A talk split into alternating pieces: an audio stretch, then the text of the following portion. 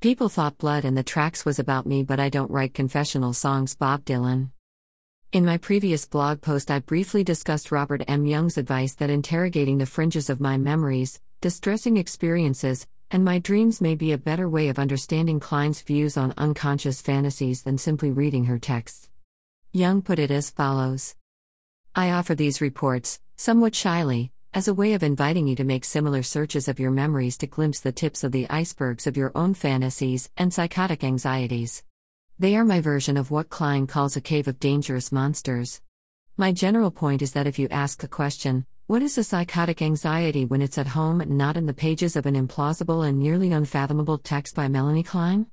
You'll be less skeptical if you interrogate the fringes of your own memories and distressing experiences and, of course, your dreams, fantasy, and psychotic anxieties. Robert M. Young, p. 71. In this blog post, I will outline some of my own experiences and anxieties in order to see if this can bring me closer to understanding Klein's texts. While doing my PhD, I also worked full time in a hospital for people with intellectual disabilities, and for a while was also working as a tutor for first year and second year college students. This stressful workload led to me suffering from what eventually got diagnosed as a generalized anxiety disorder. Looking back, the anxiety has been a part of me since childhood, but it simply became exacerbated later in life through the excessive workload. So, before discussing the later anxieties, I will try to briefly discuss some general anxieties I had throughout the years. Firstly, I will describe a childhood event which wasn't particularly frightening and, as far as I can remember, didn't lead to any particular anxieties, but it was the first time I remember my picture of reality being shattered. As a child, I woke up and went downstairs to see my parents. However, when I walked into the kitchen, I was greeted by silence. There was nobody there and the room was in darkness. I remember the shock I felt. Up until then, I had assumed that when I went to bed, life went on around me as normal. It was at that moment I realized that other people had a bedtime too, and that at night the daytime family world no longer went on as I had imagined. It is hard to date the early memory, but I must have been extremely young if I didn't realize that other people slept. This is possibly my earliest memory. It leads me to later anxieties about sleeping I used to have when I was a child. Lying in bed at night, I used to worry about the fact when I would sleep, I would in effect not cease to exist. I would lie there in blackness only to be aroused if I had a nightmare or a dream.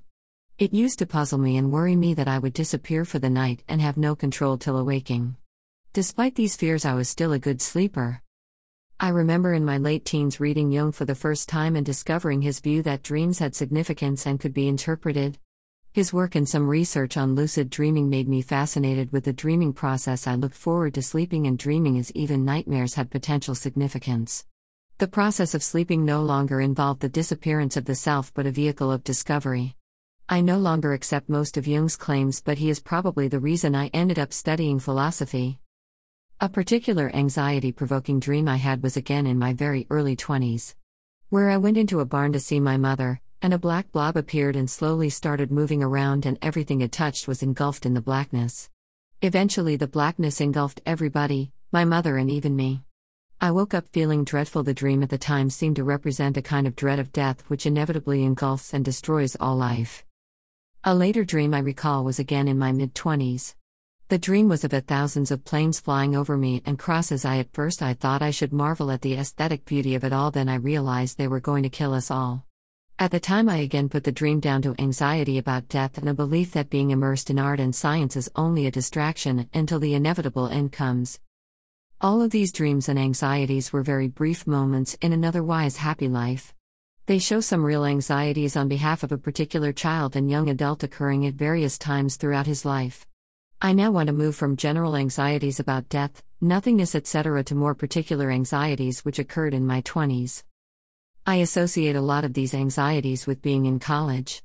I remember walking out of a class on Richard Rorty and thinking about the fact that 1. My current beliefs are caused because of the current state of my brain. 2. I only believe that my current beliefs are caused because of my current brain states because of the current state of my brain.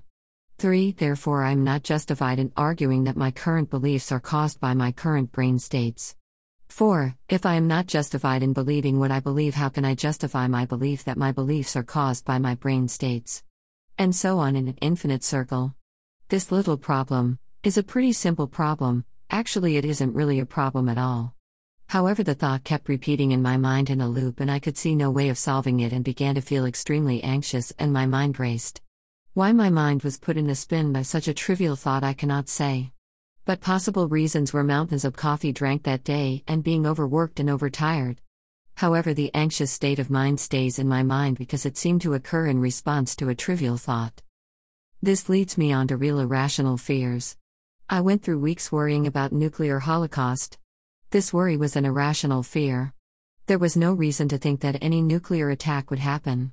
I had thoughts about terrorist attacks on nuclear targets in Britain and the slow dying of radiation poisoning that would result for me and people in Ireland as a result of any such attack. My fears were not really based on any knowledge of nuclear power or the likelihood of an attack. They seemed almost internally driven and went away after a couple of weeks as my mind focused on other things. The first physical symptom of my anxiety was tightness in my chest, which I worried may be a heart condition. I worried about this for days and felt more and more certain something was wrong with my heart. I eventually booked an appointment with a doctor, did a variety of different tests, including an EEG, and determined that my symptoms were down to stress. They disappeared not long after the test.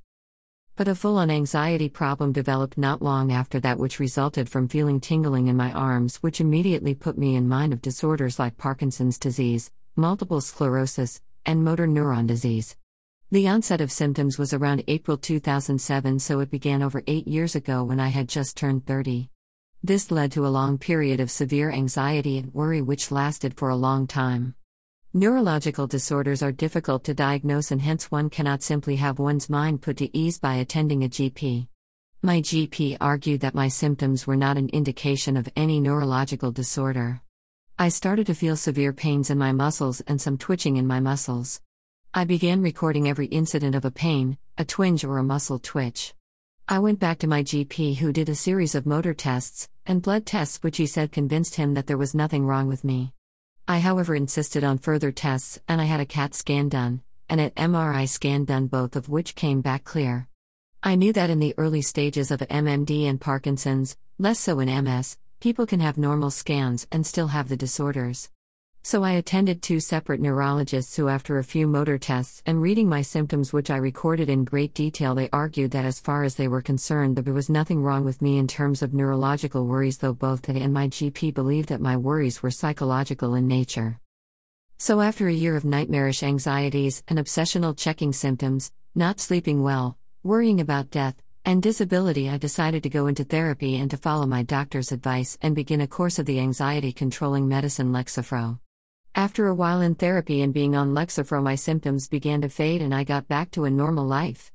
Looking back, I don't think my concerns were entirely irrational. Neurological difficulties often take months, if not years, to diagnose. They are often misdiagnosed as stress or some form of psychosomatic order by GPs. So I wasn't entirely wrong not to trust their diagnosis. I did after feel terrible at the time. Nonetheless, on the other side of the coin, I was aware about baseless worries about nuclear bombs and heart problems, so I had ample reason not to trust my judgment as a diagnostician of my own disorder and to instead trust the trained professionals. Whatever the case, it has been over eight years since my symptoms started, and they have disappeared pretty quickly since I underwent analysis and went on medications. Now, after writing this brief history of my experiences with anxiety and my dreams in my next blog, I will now try and relate it to Young's advice that thinking about our own dreams and anxieties can help us understand Klein's beliefs about unconscious fantasies. The first thing to note is that all of my anxieties and dreams were conscious, hence my ability to articulate them.